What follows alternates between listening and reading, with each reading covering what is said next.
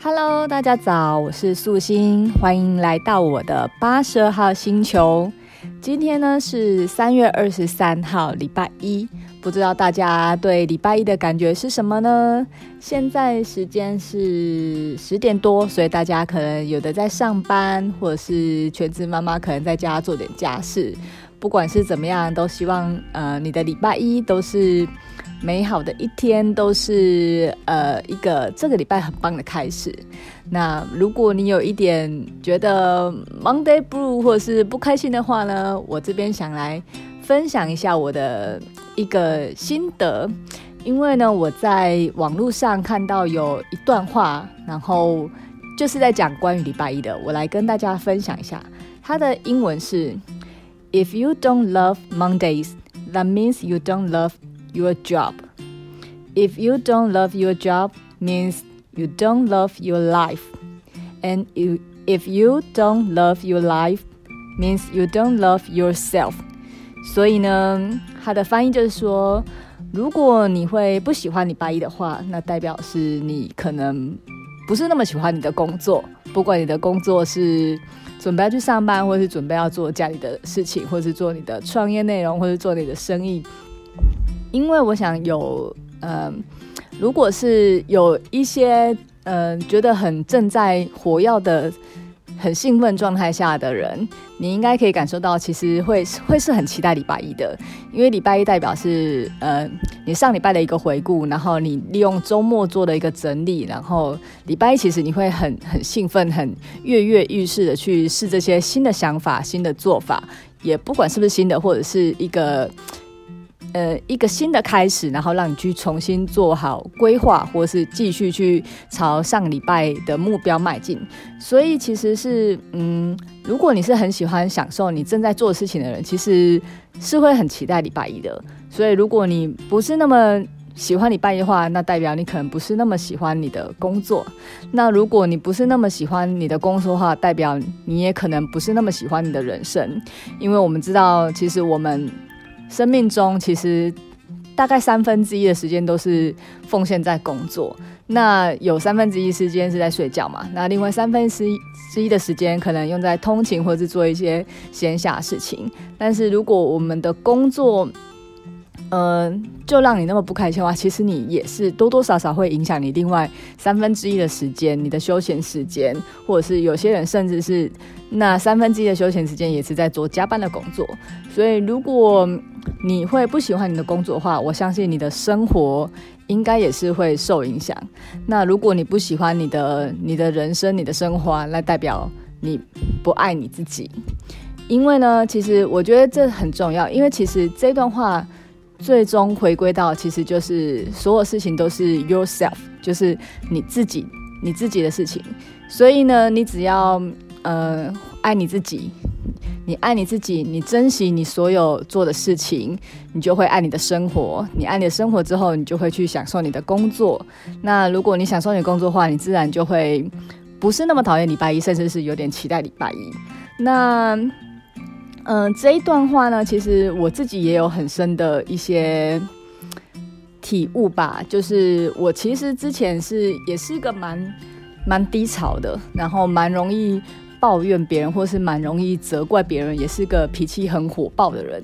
那我其实有一本书改变我的，嗯，心智蛮大的一本书，叫做《讨厌的勇气》。我想应该很多人也有。呃，听过或看过这本书，那我觉得我在这本书上学到一个最重要、最重要，我觉得很在那时候让我在我人生中简直是个划时代的一个新的想法，就是课题这件事情。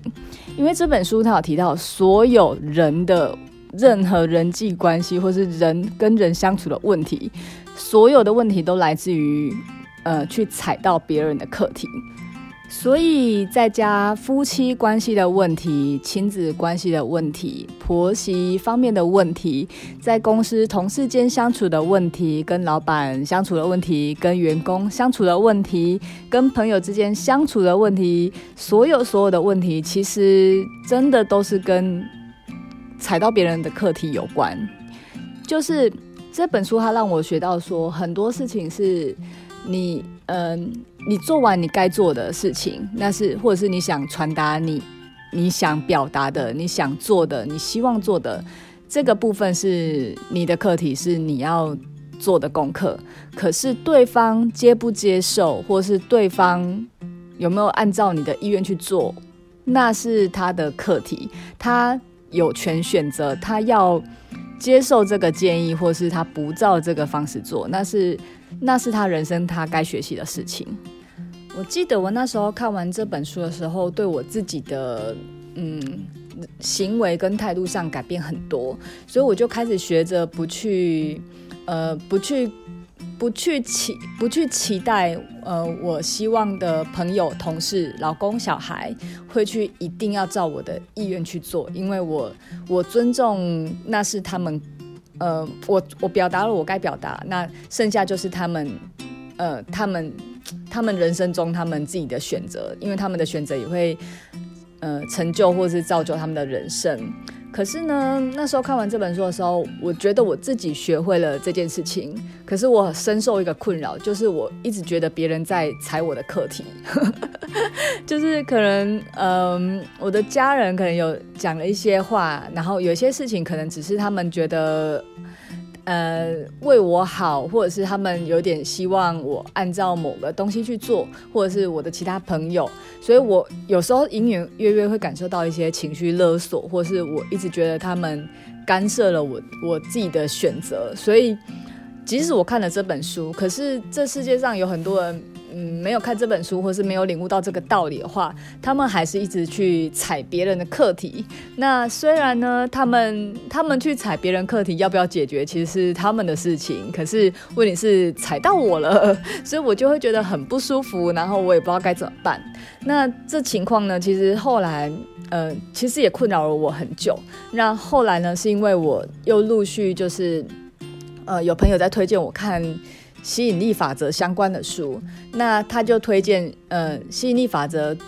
最精华的其实就是有一本书，书名叫做《这才是吸引力法则》。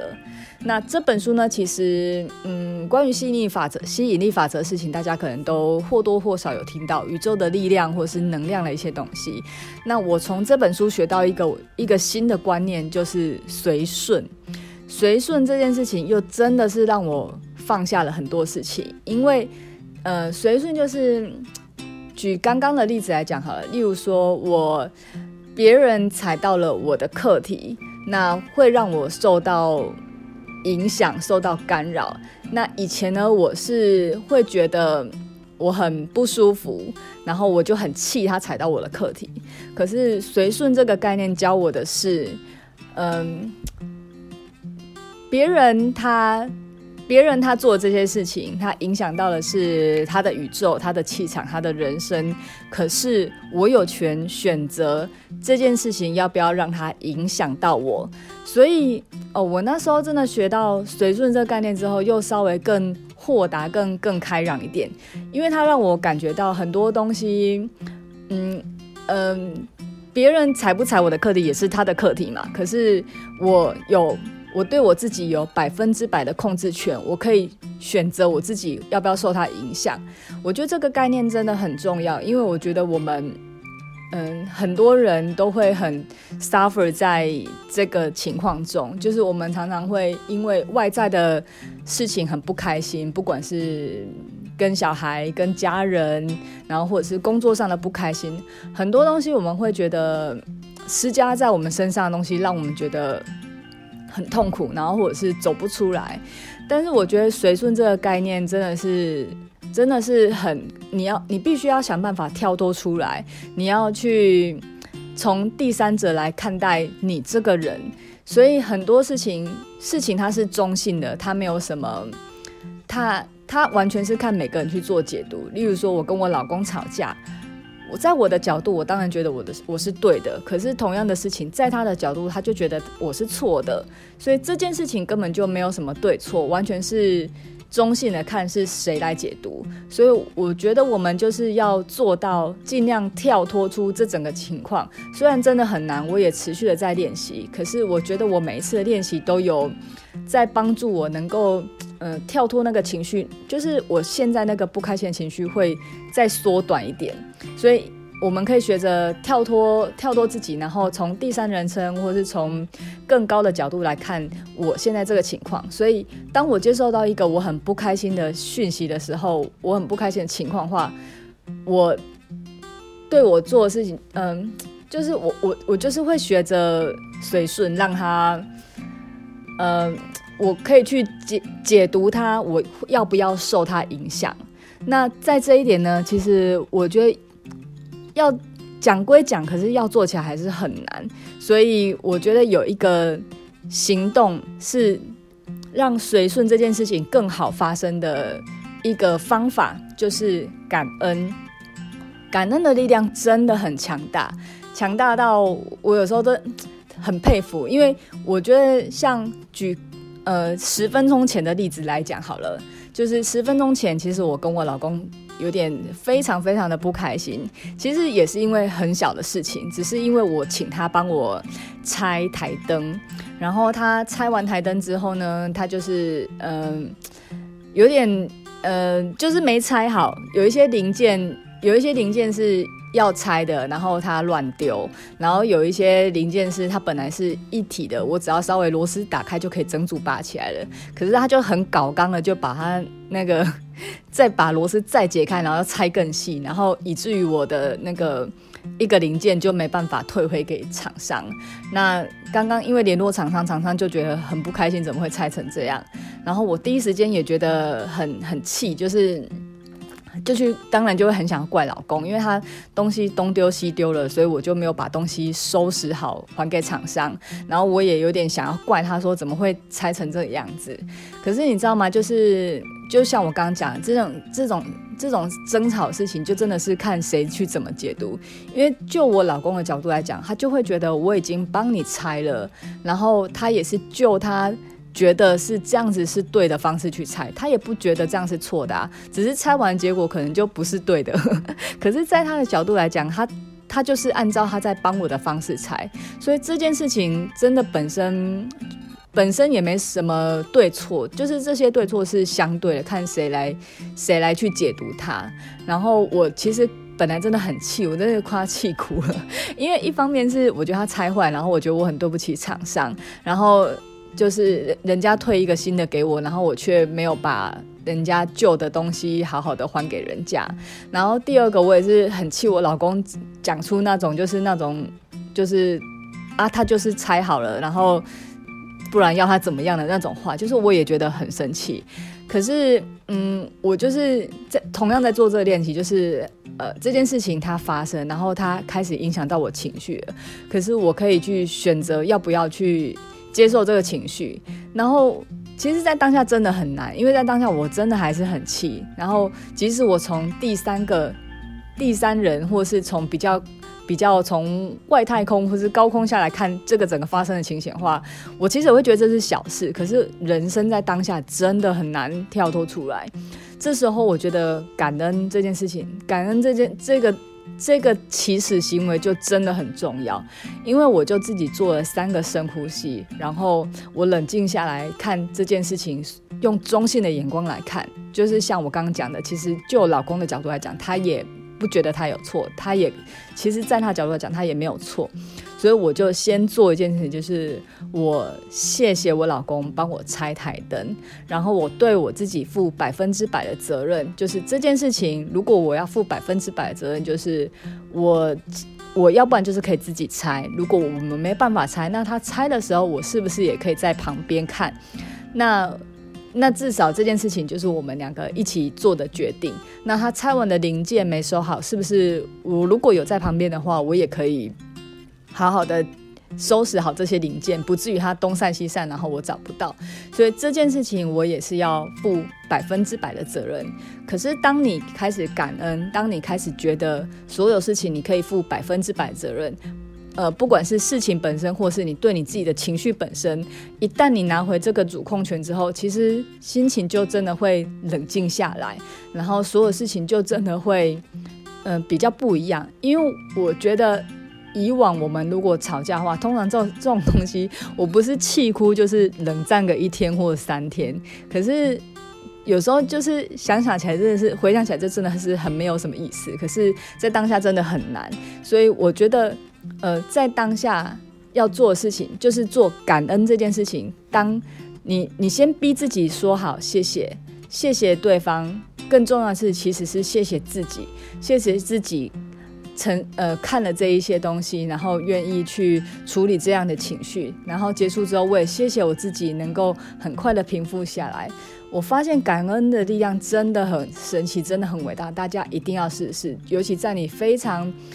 非常低潮或是非常。挫折或者是非常黑暗的时候，其实感恩它不知道是什么能量的驱动，还是化学的驱动。总之也有非常多的科学研究显示，感恩真的能够让你的那个心情会比较的好起来，然后也会达到很多正能量的效果。那这件事情，其实我现在也在努力的让我的女儿学习写感恩日记。其实很简单，我要她做就是每天。呃，跟爸爸讲一句感谢的事情，妈妈讲一句感谢的事情，跟妹妹讲一句感谢的事情，然后还有对自己讲的一些感谢的事情。我发现透过他一个礼拜这样写下来，他其实有时候，嗯、一天再怎么样的慌乱或是忙乱不开心。也透过睡前的感恩日记之后，整个人会很感谢这一天，然后也会变得很平静的睡觉，然后心情也很愉悦。所以我觉得感恩的力量是真的很棒，然后感恩是对自己负百分之百责任的起始的很好一步。讲了非常多，但是呃，我觉得大家我我是深受感恩的这个力量，受益真的非常大，所以我觉得你。可以开始练习感恩，开始练习感谢所有事情，感谢感谢天气好，感谢你有好好的床睡，感谢你有一个好的地方可以去上班，然后感谢自己，感谢自己的力量真的很大。一旦你爱自己之后，你就会爱你生活中发生的事情，你就会比较能够正面去面对你的工作，所以你就会让你的。礼拜一，甚至是每一天都会很美好，所以感恩真的很棒，也希望能够把呃感恩的力量慢慢分享给大家，然后也祝福大家都能够越来越美好。虽然我觉得。呃，每天还是会承受到很多不开心的事情，可是我们可以选择这些不开心的事情不要影响到我们自己的心情太久，可能不一定说不能影响，可是我希望可以从不要影响太久。然后，如果当你做到能够不被影响的话，哇，那就真的是太棒了，那就是更高的境界。那今天的节目就先到这边，跟大家分享到这里，我们下个音频再见喽，拜拜。